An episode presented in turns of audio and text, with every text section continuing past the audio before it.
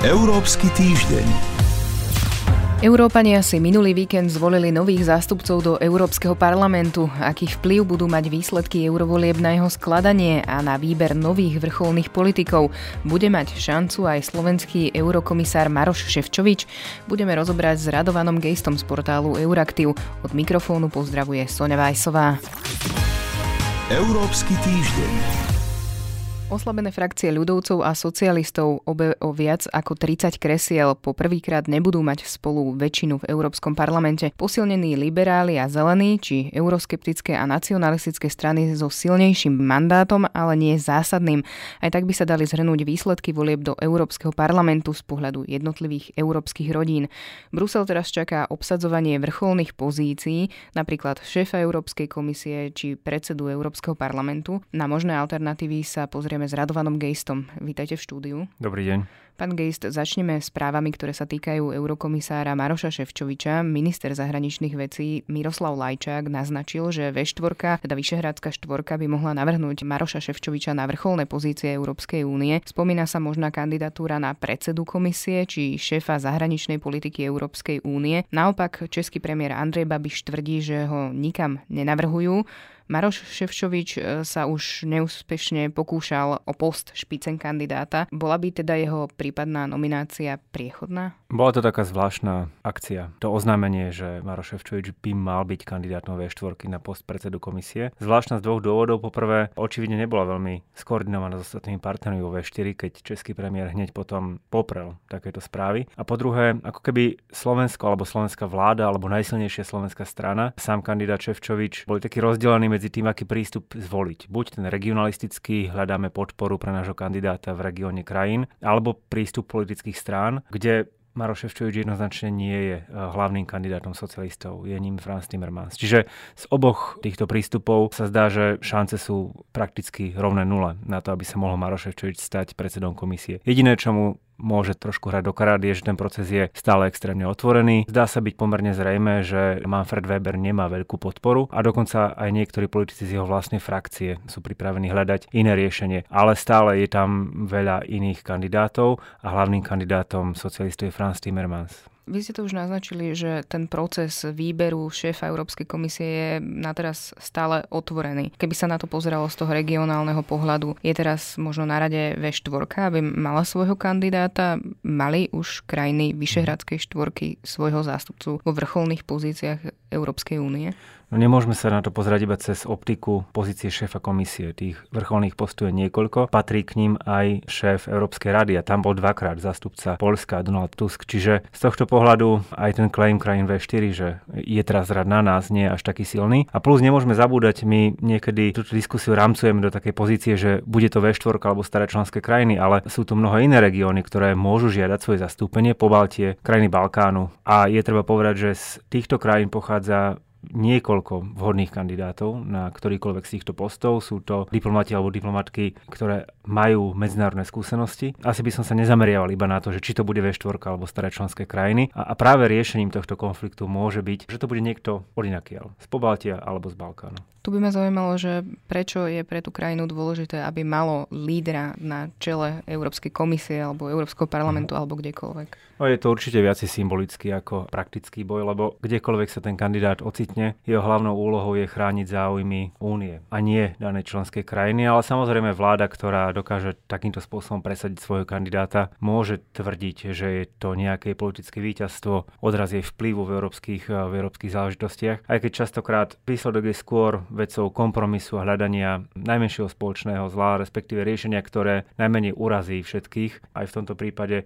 skôr bude platiť, že väčšiu šancu majú tí kandidáti, ktorí sú schopní vyvolať väčší konsenzus rozdielných skupín. A už teraz nie iba členských krajín, ale naozaj rozdielných politických skupín, lebo tak ako ste povedali v úvode, tá hegemónia ľudovcov a socialistov je narušená. Zosilnili dve ďalšie skupiny, ktoré sú relevantné a to sú e, liberáli a zelení. A plus liberáli dnes majú zastúpenie aj vo vládach členských krajín, relatívne silné zastúpenie, prezident Macron sa začína hlásiť k tej skupine, čiže, čiže bude s nimi treba počítať.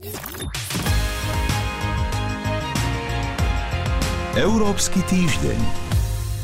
Hneď začiatkom týždňa sa lídry európskych krajín zišli na mimoriadnom samite, aby o obsadzovaní vrcholných pozícií hovorili a aby hovorili aj o teda možných nových európskych lídroch. Hovorili sme už o záujme slovenského kandidáta, ale aj sme skončili prepadom ľudovcov a socialistov či posilnením liberálov a zelených. Pán Geist, aký vplyv budú mať teda výsledky eurovolieb na výber nových vrcholných politikov z pohľadu teda tých frakcií? V prvom rade musíme čakať, že nie všetky vrcholné funkcie obsadia dve najsilnejšie skupiny, to znamená ľudovci a socialisti. Z tých ďalších troch, ktoré de facto uspeli, myslím si, že proti takej tej nacionalisticko-antieurópskej skupine okolo Salviniho a Lepenovej hovorí jednak to, že ostatné skupiny s nimi veľmi nechcú spolupracovať. A druhá vec je, že sa relatívne ťažko konštituje, pretože hoci v niektorých krajinách dokonca vyhrala voľby vo Francúzsku alebo v Taliansku, v iných jej strany prepadli. A potom z tých ďalších ostávajúcich dvoch, zelení nemajú nejaké silné zastúpenie v národných vládach. Myslím si, že aj v Európskom parlamente sa skôr sústredia na to, aby obsadili kľúčové výbory Európskeho parlamentu, aby mali vplyv na legislatívu, ktorá sa bude príjmať. No a liberáli, ako som už spomínal, tí majú niekoľkých dokonca premiérov, respektíve prezidentov, čiže tí sa určite budú uchádzať minimálne o jeden z vedúcich postov. Tým postom môže byť dokonca aj post šéfa komisie, kde liberálna komisárka súčasná Vestager má podľa mňa reálne dobré šance na to, aby viedla budúcu európsku exekutívu. Veľa sme hovorili teraz o tom výkonnom orgáne, šéfovi Európskej komisie.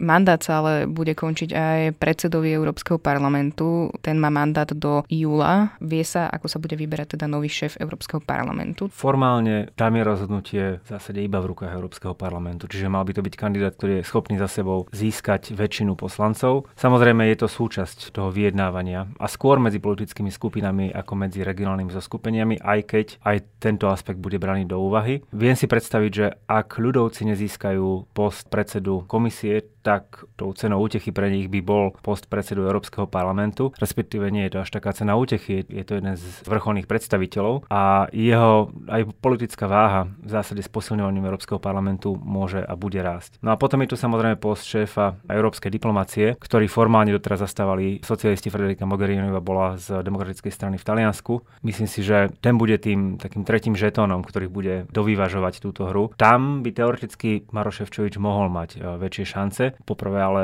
stále musí mať jednoznačnú podporu doma a tiež vychádzajú rôzne signály, že či to tak bude. A po druhé musí mať podporu svojej skupiny. A stále tam platí, že ak socialisti nezískajú iný dôležitý post, tak hlavným kandidátom socialistov na akýkoľvek vysoký post v Európskej únii by mal byť Franz Timmermans. Potom sa postupne začne hovoriť aj o tom, kto nahradí Donalda Tuska. Ale to je vec až niekoľkých mesiacov. V každom prípade určite to bude súčasťou takých nejakých neformálnych rozhovorov. A pozície eurokomisárov komisárov budú sa na novo obsadzovať tiež? Áno, ale tie budú obsadzované až tak povedať v druhom kole. Najprv musí byť dezignovaný predseda komisie, ktorý bude mať podporu Európskeho parlamentu a ten potom v zásade bude vyjednávať s členskými krajinami. De facto musí vyjednávať aj s Európskym parlamentom o tom, kto by mal byť menovaný na komisárov a aké bude rozdelenie portfólií. Pretože síce menovanie komisárov je v rukách členských krajín, ale opäť niekoľkokrát sa stalo, že ak členská krajina menovala kandidáta, ktorý bol nepriateľný z akéhokoľvek dôvodu, tak tú nomináciu nomináciu musela stiahnuť, vymeniť, pretože hrozilo, že Európsky parlament nakoniec neschváli celú komisiu. A takisto rozdelenie portfólií je v rukách de facto predsedu komisie, ale ten určite musí prihliadať aj na profil kandidátov, či majú nejakú alebo akú majú odbornú znalosť, aké sú ich skúsenosti. Musí prihliadať na nejaké geografické hľadisko, asi nikto nebude chcieť, aby tie dôležité portfólie ostali v rukách jednej skupiny krajín a musí prihliadať samozrejme aj na otázku rodovej rovnosti a otázku politického zastúpenia, pretože v konečnom dôsledku sa bude musieť obrátiť na ten Európsky parlament parlament, kde kandidáti prejdú hearingami vo výboroch a nakoniec bude Európsky parlament schváľovať komisiu ako celok. Ak všetko pôjde dobre, tak niekedy v polovice jesene budeme poznať Európsku komisiu. Ak to pôjde zle, tak sa ten proces môže relatívne dlho ťahať. Môžeme čakať výsledok až možno niekedy začiatkom zimy. A čo sa týka šéfa Európskej komisie, tak sa skloňuje termín e, júnový summit. Áno, to by mal byť moment, kedy e, členské krajiny rozhodnú o výbere. Myslím si, že rozhodnú o výbere, keď už padne rozhodnutie, o nejakom kandidátovi, bude to kandidát, ktorý bude mať reálnu šancu získať podporu v Európskom parlamente. Čiže teraz je na Donaldovi Tuskovi, aby organizoval také neformálne stretnutia so zástupcami krajín, so zástupcami politických skupín v Európskom parlamente a hľadal kompromis. Toľko Radovan Geist z portálu Euraktiv. Ďakujem vám za rozhovor. Ďakujem, do počutia. A sme na konci. Európsky týždeň pripravili portál euraktiv.sk a moderátorka Sonja Vajsová.